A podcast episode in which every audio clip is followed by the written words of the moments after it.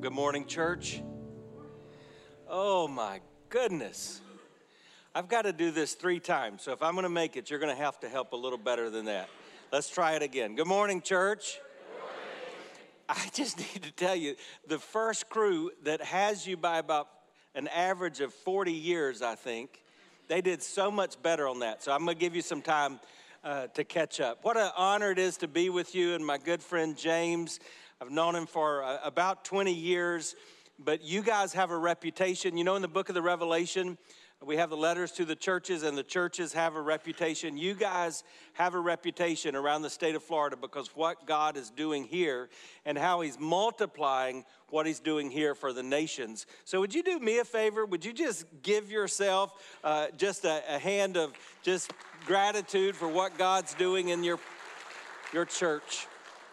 What a it's privilege to, to be here. Kimberly and I have had a, uh, a, a great weekend with those of you that were part of the parenting conference. Um, we love family. We love family. In fact, we're big on the Purvis Pack. That's our family. I think you'll see them on the screen. We have uh, five kids, and then we have a wonderful daughter in law that about a year and a half ago has come into our family. We love our family.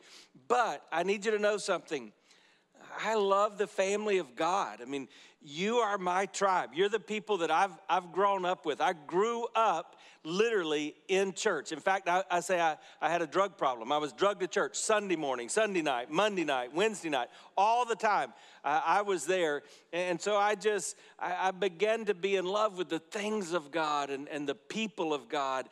And really today, that's how we're going to end our time together is, is talking about the family of God. What does it mean to be a part of the family of God? How do you how do you benefit from being part of the family of God? And we're going to find this in the book of Romans in chapter 8. So take out your Bibles or turn in and turn on your Bibles, however you find God's word there in your hands.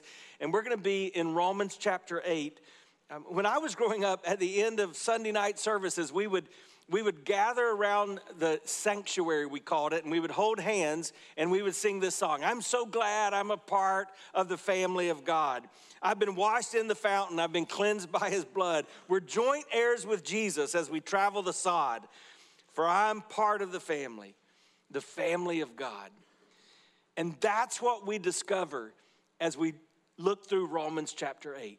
We discover what it means to be part of the family of God. Now, I always want to be aware of who I'm talking to. So I recognize a lot of us have gathered here because this is the day that the church gathers. So a lot of us profess to be followers of Christ. You have that relationship with God through Jesus, his son. You know that when this life ends, you're going to spend eternity with him in heaven. And so you, you're going to see, are part of the family of God, and there's a certain lifestyle that should be led as a result of that. But some of you are, not yet there. And that's great. I'm so glad that we can gather together and you can be in a place where you're going to hear the truth of Scripture. And, and yet, today could be the day that you become a part of the family of God. And I believe this passage of Scripture is going to describe that as well. And here's what I want you to know there's a central truth that I, I think all of us need to be walking out of here with. Here's the truth when we become part of the family of God, the Spirit of God is living in us, and He's always working for our good and God's glory. And if you can embody that truth today as you leave this place, determined as a follower of Christ to be led by the Spirit of God, I, th- I think it will have an impact in the rest of your life. I, I love the book of Romans. I, I, spent a lot of time there in, in our church in Tampa, and um, I especially love chapter 8. There, there's so many things that help us in chapter 8 in the book of Romans. In fact, there's a great evangelist named D.L. Moody in history. He said he'd rather live in Romans 8 than in the Garden of Eden. Why? Because even though they were in the garden, Adam and Eve sinned and they suffered God's judgment. But in Romans 8, you find that it begins with no condemnation and it ends with no separation. And, and that's the verse that we begin on today.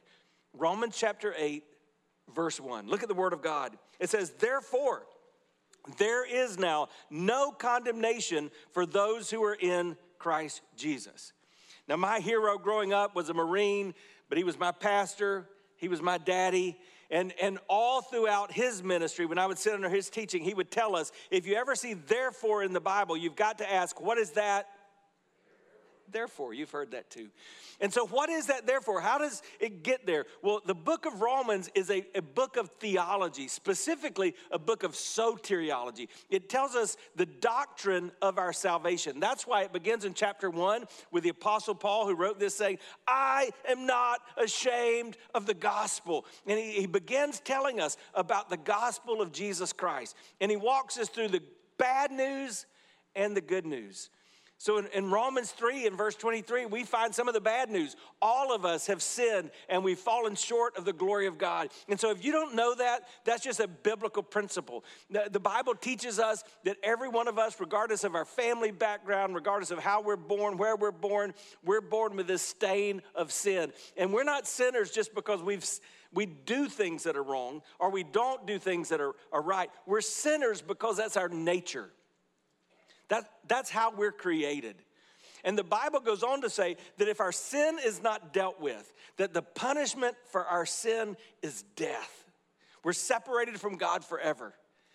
But there's a great verse in Romans that tells us that's not what God wants. And so in Romans 5 8, it says that God demonstrates his own love for us, and that while we were still sinners, Christ died for us. Isn't that good news? That in spite of who I am, God loves me so much that He makes a way for me to have a relationship with Him.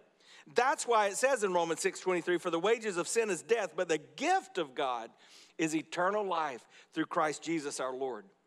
But in Romans chapter 7, Paul begins to meddle where this Paul, where I live. He sounds kind of spiritually schizophrenic because in chapter 7 and verse 15, he says this I do not understand what I do. For what I do, I, what I want to do, I do not do, but what I hate, I do. Do you ever feel that way? I, I know what I should do, but that's not what I am doing. I know how I should act, but that's not how I am acting. I know what I should say, but that's not what I am saying.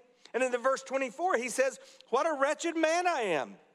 Who will rescue me from this body that is subject to death? That's a whole nother lesson, but this is a great passage because the words Paul used there, it, it describes a person who, because of their punishment, because of what they had done, a crime in the Roman world, they would, they would be punished by carrying around a dead body through the city streets. And Paul's literally saying, This old me, this dead me, I feel like I'm carrying him around, and that's. That's what I'm doing, and I know that isn't the way it should be. So, who's going to rescue me? But just like he does all throughout Romans, Paul answers the question he asked. And so, at the end of this chapter, in verse 25, he says, Thanks be to God. Say, Thanks be to God. Thanks be to God because of the deliverance of Jesus Christ our Lord. Thanks be to God who delivers me through Jesus Christ our Lord. Now you understand why Romans 8, verse 1, begins the way it does. That's what it's there for. Therefore, because of the rescue, the deliverance of Jesus Christ our Lord, there is now no condemnation for those who are in Christ Jesus. Jesus took our condemnation. That's what Scripture teaches. That beautiful video we saw of uh, the young girl that's going to be baptized. She quoted John 3:16. For God so loved the world that he gave his only begotten son that whosoever believes in him should not perish but have everlasting life. But the good news that John gives us in chapter 3 doesn't stop there. Notice what verse 17 says. It says, For God did not send his Son into the world to condemn the world, but to save the world through him. Whoever believes in him is not condemned, but whoever does not believe stands condemned already because they've not believed in the name of God's one and only Son. When Paul says in Romans 8, verse 1, there's no condemnation in Christ, he's saying, remember, because Jesus came and you have life in him, you don't experience the condemned life, you experience the abundant life. In spite of who you are, when God looks at you, he sees his son, Jesus Christ. The background of that is in Romans chapter 5 and verse 1. It says, Therefore, since we've been justified through faith, we have peace with God through our Lord Jesus Christ. If you have become a child of God, however you describe that, You've been saved. You've been born again. You stepped across the faith line. You've asked Jesus to come into your heart. You've yielded to his control. You surrendered. However, you say that. If you are a child of God, that means you, through Jesus, have now made peace with God.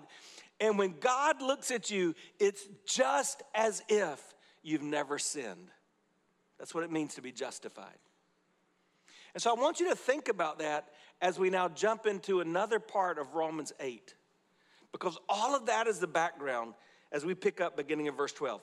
Therefore, there it is again. And if you see the verses just before that, what you're going to see is that therefore is reminding us that the Spirit of God is living on us and that and that because the Spirit of God is living in us, we're a child of God. And, and if, if the Spirit of God is not living in us, we're not a child of God. So, therefore, brothers and sisters, we have an obligation, but it's not to the flesh to live according to it. For if you live according to the flesh, you will die. But if by the Spirit you put to death the misdeeds of the body, you will live. For those who are led by the Spirit of God are the children of God. The Spirit you received does not make you slaves so that you live in fear again. Rather, the Spirit you received brought about your adoption to sonship. And by him we cry, Abba, Father. And the Spirit Himself testifies with our spirit that we are God's children. Now, if we're God's children, then we're heirs, heirs of God and co heirs with Christ. And if indeed we share in His sufferings in order that we may also share in His glory. I, want to unpack this for us, but before I do, I want to pray one more time. But I want to ask a personal privilege. My beautiful wife is here with me this weekend. Her dad and mom moved to Tampa to be with us the end of November. Her dad died January 18th. And during the first service, she got a call that her mom is being taken to the hospital with uh, an apparent stroke. And so her name is Carrie. My wife's name is Kimberly. As I pray, would you just take Carrie and Kimberly to the Lord? Father, in the name of Jesus, we thank you because, man, as even the book of Romans teaches us, you're not caught off guard by the circumstances of our life. Lord, it, it, it never, it never surprises you. And Lord, so uh, that's the case with my mother in law, Carrie. I, I pray for your healing in her life in the name of Jesus. But Lord, that's also the case for us as we gather here. We are here as a part of your divine appointment. So would you would you allow us to be honored by giving us what we need that we don't have? By teaching us what we've not learned but we need to know? By making us different? Lord, I pray that once again you'll take my words and my thoughts and that they would be pleasing to you. And God, I, I pray that as we leave this space in a few moments, that we will do so led by your Spirit. And Lord, I pray that there might be someone who hears these words that they leave different. They leave as a child of God for the first time. So we thank you for this in advance. And I ask this in the name of Jesus. Amen. Remember that one thing I want you to get. When we become a part of the family of God, the Spirit of God is living in us and is always working for our good and for God's glory. But I've been around church all my life, and I've learned there's a lot of confusion about the Spirit of God. Like, we know it's there, but we're not sure what to do with it. It's kind of like the three sons, their mother was now 90 years old. They met together. They had always been competitive as boys Billy, Johnny, and, and Wilson. And, and, and they had been competitive in everything they did. And, and, and they met shortly after their mom's 90th birthday, and they were in a restaurant. They were all very successful men, and they were just talking about uh, what they'd given their mom for her 90th birthday. And, and Johnny, he said, Well, you know, I've, I've been blessed, so I decided to give mom a new home. He, he built her a house, gave her a brand new, huge house for her 90th birthday. Billy, he said, Well, I've been blessed too, but I, I just thought mom could use her a new car. So I gave her the, the nicest and newest Mercedes that money can buy. That's what I gave her for her birthday. And, and then Wilson, he said, You know, mom, the thing that's always stood out to me is that she's a person of, of prayer and of the word. So I, I was reading and and I heard about this parrot that could quote the whole Bible. And, and mom is uh, almost blind and, and, she can't read the Bible anymore. So I began to do some research and, and I realized it had taken m- more than two dozen pastors, more than a dozen years to train this parrot to memorize and then recite the Word of God. And now this preacher owned this bird and i wanted to get it for our mom and, and so I, I found out that i needed to give that that preacher's church $100000 a year for the next 20 years just to get that bird but, but our mom's worth it. And, so I, I bought her that parrot. Well mom got around to sending some thank you notes uh, a couple weeks later after her birthday and she sent one to johnny and, and and, and she said, Hey, Johnny, thanks for building me uh, this big old new house, but you, you may have forgotten I'm, I'm a 90 year old lady. I'm, I, I, pretty much live in one room, uh, but I have to clean the whole thing. Thanks a lot. And, and she wrote to, to Billy and she said, Hey, Billy, that sure is a fancy car um, sitting out in the driveway. But I don't know if you remember, but I'm about 90 years old. Um, and I, I can't see. I don't. I haven't driven for a lot of years, Billy, but thanks a lot. Um, and then she wrote a note to Wilson. She said, "Oh, Wilson, you must be my favorite son. Thank you for knowing your mother's heart, for knowing your mother's needs. You gave the best gift I could have ever gotten. That chicken was delicious." Sometimes we know we've got something but we don't know what it's for. We don't know how to use it. In a lot of circles, there's talk about whether or not the Holy Spirit is a person.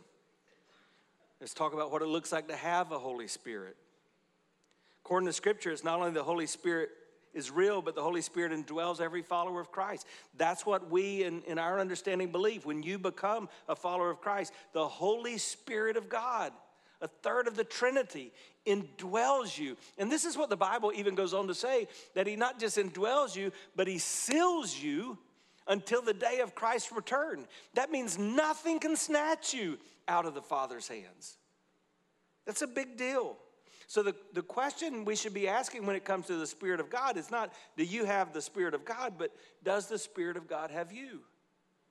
Is your life being led by the Spirit? And, and so I want to take from this passage and just give you four simple truths that are reflected in your life when you're a part of the family of God and you're led by the Spirit of God. Here's the first one When the Spirit lives in us, we have a new focus. Your perspective changes. We're focused on where the Spirit of God is leading us. We're, we're no longer driven by our desires and our motivations and our obligations and our priorities. We're driven by the Spirit of God. That's why when I talk to parents, I, I, remind them of the importance of modeling their priorities in life. That's why we say things like it's unlikely that your children will prioritize the things they watch you marginalize. They, they want to see that this God that you profess to follow really is lived out and modeled in your daily living. So we're no longer guided by what Paul wants to do by my desires, by the longings of my heart, but we're led by the Spirit of God. And you say, well, that sounds good in, in theory, but what does it look like? Well, thankfully, Scripture doesn't leave us wondering. In Galatians 5, Paul says, here's what it looks like when you're not led by the Spirit. The works of the flesh are obvious sexual immorality, impurity, debauchery, idolatry, witchcraft, hatred, discord, jealousy, fits of rage, selfish ambition, dissensions, factions, envy, drunkenness, orgies, and the like. And I warn you, as I did before, that those who live like this will not, not inherit the kingdom of God. So if the Spirit of God is not in you, these kind of things are going to be manifested in your life. What if the Spirit of God is in you? But the fruit of the Spirit is, and you know these love, joy, peace, forbearance, kindness, goodness, faithfulness, gentleness, and self control. When you're living your life led by the Spirit of God, the fruit of the Spirit of God are reflected in your daily living. So I, I want to make it real practical. What does the Spirit of God do for us? Well, one, we've already mentioned the Holy Spirit connects us. because the Holy Spirit of God is indwelling you, you will never be left alone from God. Isn't that wonderful to know? That nothing I do would cause God to walk out on me. Nothing I do in my life would cause him to ever say, Nope, I'm done with you, Purvis. You're out of here. No, he connects us to God. But then the Holy Spirit of God perfects us. That's another truth we learn in Scripture. God takes us where we are, but he doesn't desire to leave us there. So if you're a follower of Christ, if you've been a follower of Christ for five years, you should look different today than you did five years ago. That's the discipling in your life. And that comes in a lot of ways, but one of the ways is the Spirit of God is perfecting us, moving us, completing us, making us more like Jesus. Then the Spirit of God protects us. How do we know this? Well, this is when we're going to make a decision, and that decision is not honoring to God, it's against the will of God. And so, what do we hear in our life? We call it conviction. We, we hear the Spirit of God saying, Whoa, don't do that. That's a bad move. Aren't you thankful for that truth? The Spirit of God is protecting us, but then the Spirit of God corrects us. So he not only he doesn't just tell us what not to do, he points us in the right direction. I, I grew up, as I told the parents yesterday, kind of with this mantra I don't drink and I don't chew and I don't go with girls that do. And, and, for a lot of you, that was your faith journey. It was a list of do's and don'ts. And, and that leads you to maybe worship a moral relevant a, a moral deity, but, but it doesn't grow you in, in discipleship. And so then, how do you go forward? Where the Holy Spirit directs us, He helps us know the way to go. Now, again, that's good points from a teaching stage, but how does it work practically? Well, there are two things I, I want to give you uh, that I, I think um, help you experience the focus that the Holy Spirit wants you to have in your life. One of these is revelation. The, the Holy Spirit shows you His revelation, and He does that through His Word. So, right now, I'm, I'm in the M'Cheyne plan. It's a one year Bible plan where I have a, an Old Testament passage and a New Testament passage, then another Old Testament passage and another New Testament passage. All four different chapters every day. And it was written by somebody several years ago. And yet it's amazing as I go through that, even today, Sunday morning, about five this morning, how God speaks to me about where I am through His Word. That's the revelation of the Holy Spirit of His Word. Not new revelations apart from His Word. God's never going to give you a revelation contrary to His Word, but He reveals His presence and His guidance for you through His Word. But what about those things that aren't explicit in His Word?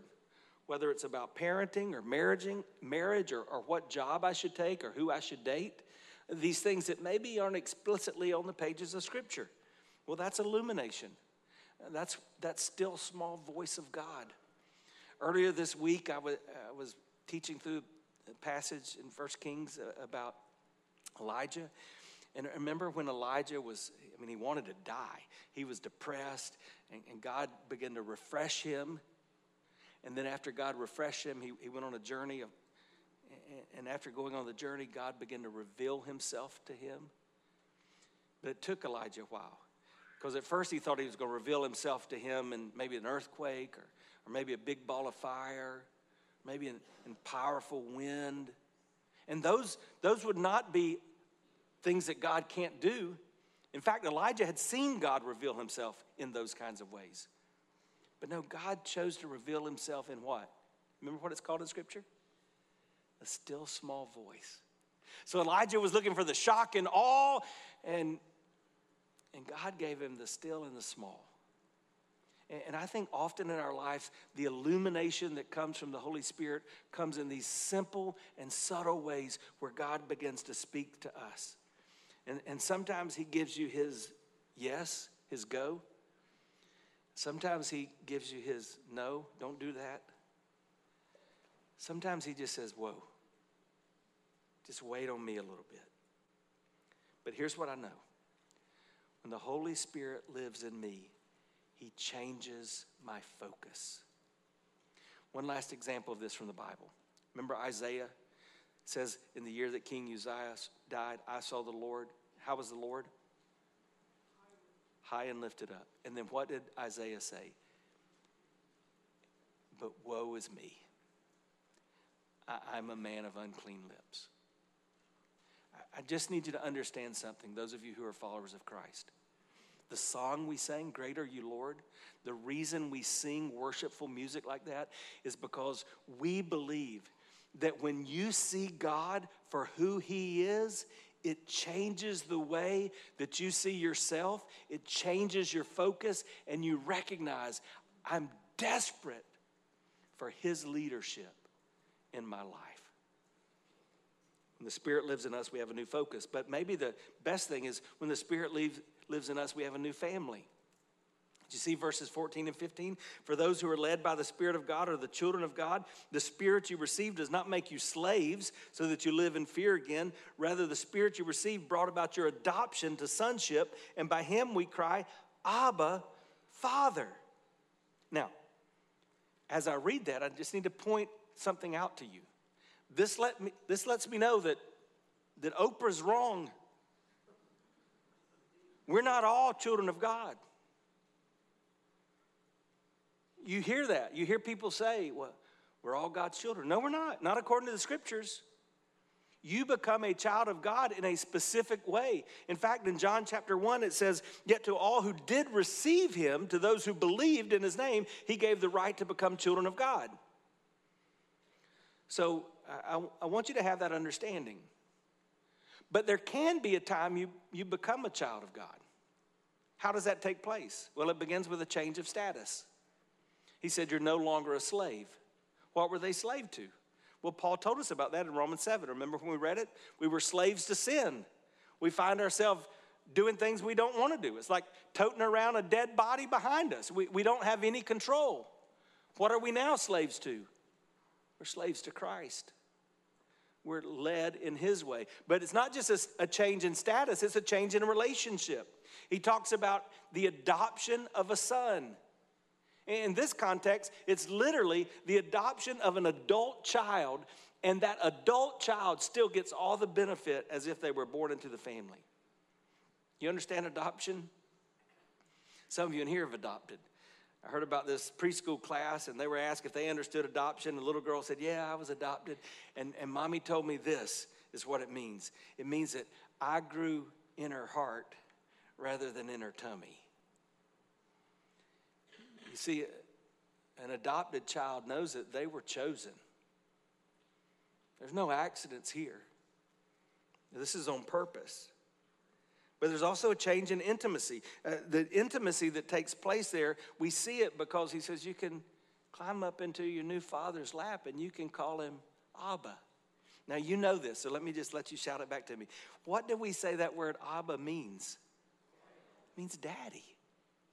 When Jesus taught us to pray, Our Father who art in heaven, you know, he used the same word. He, he says, Man, Daddy who is high and lifted up. And, and when he was in the Garden of Gethsemane and he was crying out about the cross, you know, he used the same word, Daddy. Our four boys, and the two youngest, are, are away at college. They're both strong, athletic guys. They work out all the time. But you know what I love? When I call them, especially if their friends are not around, when I call them, this is how they answer the phone Hey, daddy. I just love that. Because for me, I, they're never too old to call me daddy. They're all always going to be my boys. I went through the pain in, in the last few years of watching my dad suffer a major stroke and, and then be in a, a nursing home during COVID. It was awful, awful.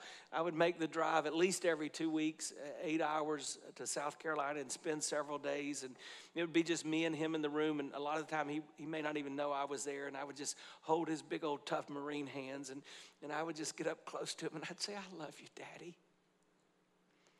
It's just my term of affection. God wants you to know that this relationship change gives you an intimate relationship with Him. When you're adopted into the family, you become a child of the King. So the question needs to be asked Have you been adopted into the family? Think about that as I give you this next truth. When the Spirit lives in us, we have a new focus, we have a new family, but when the Spirit lives in us, we also have a new future. This is really exciting. Because I don't know about you, but I get tired of this old world sometimes. I see the difficulties we face and the challenges my children deal with that I, I couldn't have imagined that they would deal with. I walk with other families as, as they face illness and unforeseen tragedy. I find comfort in the words of verse 16 and 17. The Spirit Himself testifies with our spirit that we are God's children. And if we are God's children, then we are heirs, heirs of God and co heirs with Christ. And if indeed we share in His sufferings, in order that we may also share in His glory. What does that mean? It means that because I've been adopted into the family of God, everything that's available to Jesus is now available to me. And that should excite me. That should encourage me. That, that, that should make me grateful for what God has done for me. I have the assurance of His help. I, I have the abundance that He offers. I have the promise and the hope of heaven that this world is not my own. Everything changes. So, some of you know that uh, about seven and a half years ago, I had a, a big day as a pastor. I'd preached on James 127, and James is a half brother of Jesus, and he said, This is pure and undefiled religion that you take care of widows and orphans. And so I, man, I felt good because I was doing what was pure and undefiled that day. And, and then we brought in Florida Baptist Children's Home and we brought back folks on Sunday nights and they learned about foster care and adoption and the pro life movement and how to be against human trafficking. And man, it was a great day. And I challenge people to step up to the plate and you need to bring children into your homes. There's, there's no reason any orphans should be out there because we are the church. And it was a good day. I went home and I, I turned to Kimberly at the end of that day and I said, Hey, I just challenged everybody else. Is God saying anything to you? She said, No. I was like, Thank you, Jesus. Our quiver is full. We've got these four boys. We can't even keep up two dogs and a cat. I mean, it was crazy. Next day, I get in my office and there's a text from a man in our church. And the text simply says, Pastor, do you think there's anybody in our church that would be open to foster care and with the potential for adoption? I thought, well, that's odd. So I got kind of self righteous in the moment and I pick up the phone and I call him and I said, Hey, Bart, man, were you at church yesterday? And he got kind of quiet and he said, No, Pastor, we've, we've not been able to come to church. We've, we've taken our great granddaughter into our home and she was taken from my granddaughter because of drugs and abuse. And she's never been around kids and she was born blind. We just, our hands are full. He said, You know, I've just been remarried a year and this is just quite a strain. I was just wondering if there's anybody in the church that might be able to help, at least temporarily. So then my tone changed and I said, Man, Bart, this is your lucky day. I mean, God's working in this. I, in the next office, one of our pastors, there's a big old long list of people that signed up last night just to do this very thing. This is what we focused on all day yesterday. I said, let me go. But before the words came out of my mouth, I said, give me about 24 hours. God had begun to stir in my heart, and I, I went home and I said to Kimberly, Hey, you think that could be us? And she looked at me and she said, No, I think that is us. And so it took about another uh, a year or so, but we found ourselves standing before a judge. And that little girl who had come into our home was now going to be named a Purvis. She was going to be legally our child. That was an intense moment. I'd never stood before a judge like that. And so we were before the judge, and, and that all happened. And in an instant, you know what changed? Everything for Anaya. Her destiny changed because in this home, she would hear about Jesus. And in this home, a few years later, she would give her life to Jesus. Her eternity would be changed because of that moment. But not just that, she was a Purvis from then on. She now had four big brothers. She didn't even know it then, but in a few years, she would have another sister because one of her big brothers would get married. And everything that her mom and dad has, bills and all, will one day be hers, just like they'll one day belong to her brothers. And the Bible says that when you're adopted into the family of God, everything that belongs to Jesus is available to you. But there's another thing I want you to see that's not in the verses we read. I, I believe Romans 8 teaches us that when the Spirit of God lives in us, we have a new fervency. You know what that word means? It's a, it, it's a new intensity, a new power. There's something available to us that we didn't have. Now, listen to this in the verses I'm going to read, and let me tell you what's just happened. Paul has just said, You're going to have some struggling times, some suffering. Let me just see if you're with me. Anybody out here ever had any hard times, any suffering? Let me see your hands. Yeah, I tell our church all the time you're in one of three categories. You're either in a storm, or you've just come out of a storm, or buckle up, buttercup. You may not realize it, but you're about to walk into a storm. And so Paul says, in light of this storm, there's groanings that is taking place. He says, all of creation is groaning, and the creatures, you people are groaning. But he says, I've got some good news. The Creator is also groaning. And so listen to verse 26. He says, In the same way, the Spirit helps us in our weakness. We do, not, we do not know what we ought to pray for, but the Spirit Himself intercedes for us through wordless groans. And He searches our hearts, and He knows the mind of the Spirit because the Spirit intercedes for God's people in accordance with the will of God. That is one of the most encouraging verses in Scripture. Did you catch what it says? Even when I don't know what to say to God, even when I don't know what to pray to God, the Spirit living in me will take over and do what I cannot do. He gives me power I did not have, fervency. God loves me so much that the Spirit of God in me will cry out to the Father when I need His help. That's a big deal. One of my favorite preachers is a man named Dr. Robert Smith. He teaches at Beeson Divinity School, he, he teaches preachers. But I heard him tell a story while preaching on this passage one time, and he talked about his mentor in ministry, his father in the pastorate, and how this man had gotten older and he had developed Alzheimer's, but all of his preacher boys wanted to honor him. And so they threw this big celebration and they invited him. They were hoping he would come. They knew he may not even know what was going on. But they put something on the program that they had always done anytime they were with their father in the ministry they put at the end of the program a spot for him to end singing. And they even put on the program what he would sing. It was a song he was known for the old hymn, Precious Lord. They didn't know if it would happen, but when the end of the service came, the man walked up with his wife to the platform. But he had that stare some of us had seen that Alzheimer's stare. He just looked out at the crowd and he didn't really say anything.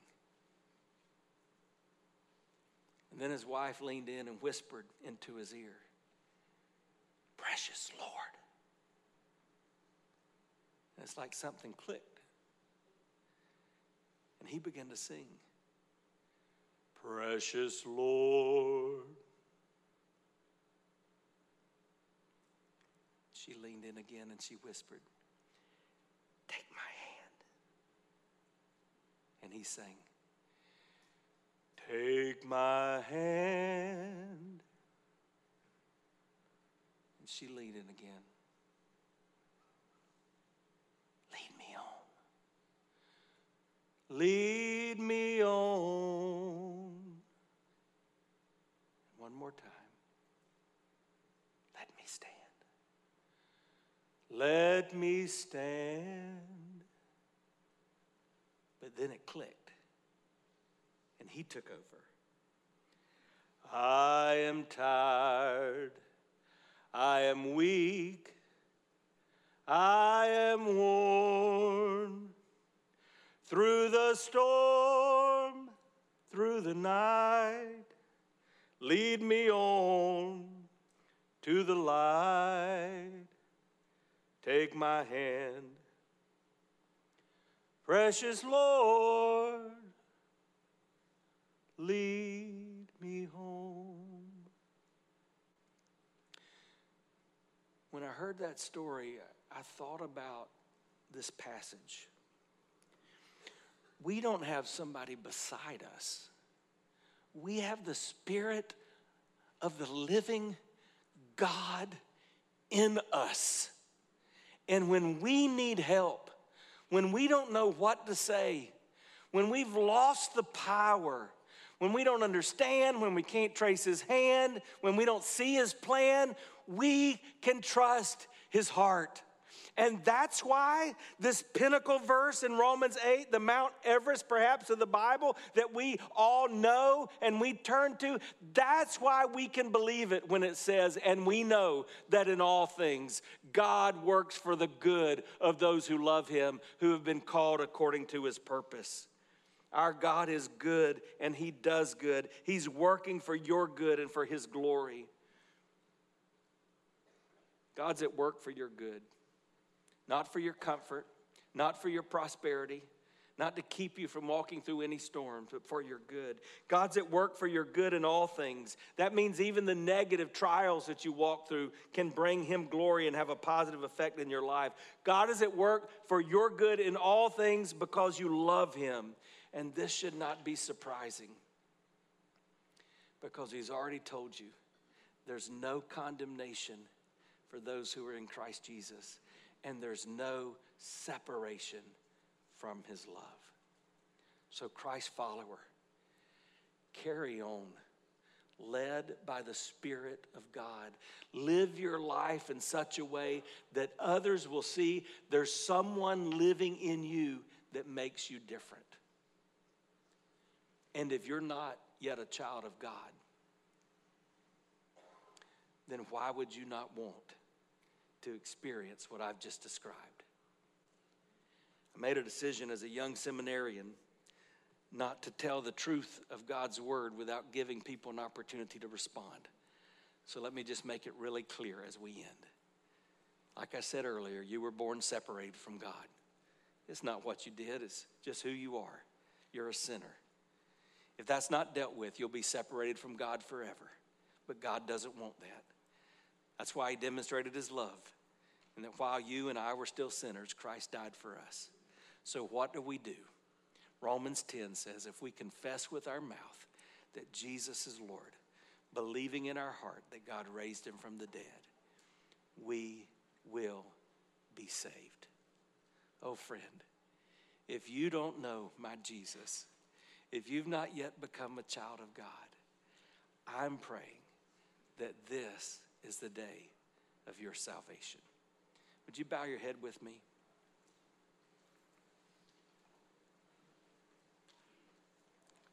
With our heads bowed and our eyes closed, I always think you need to ask now, what do I do in light of what I've heard? If you're a follower of Jesus Christ, there are probably some areas of this spirit led life that you need to adjust. And by God's grace, just cling to Him and ask His Spirit to guide you as you reflect these things in your daily living.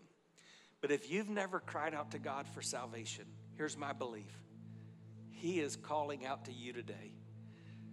So, in your words, right where you are, you might just agree with Him God, I know I'm a sinner.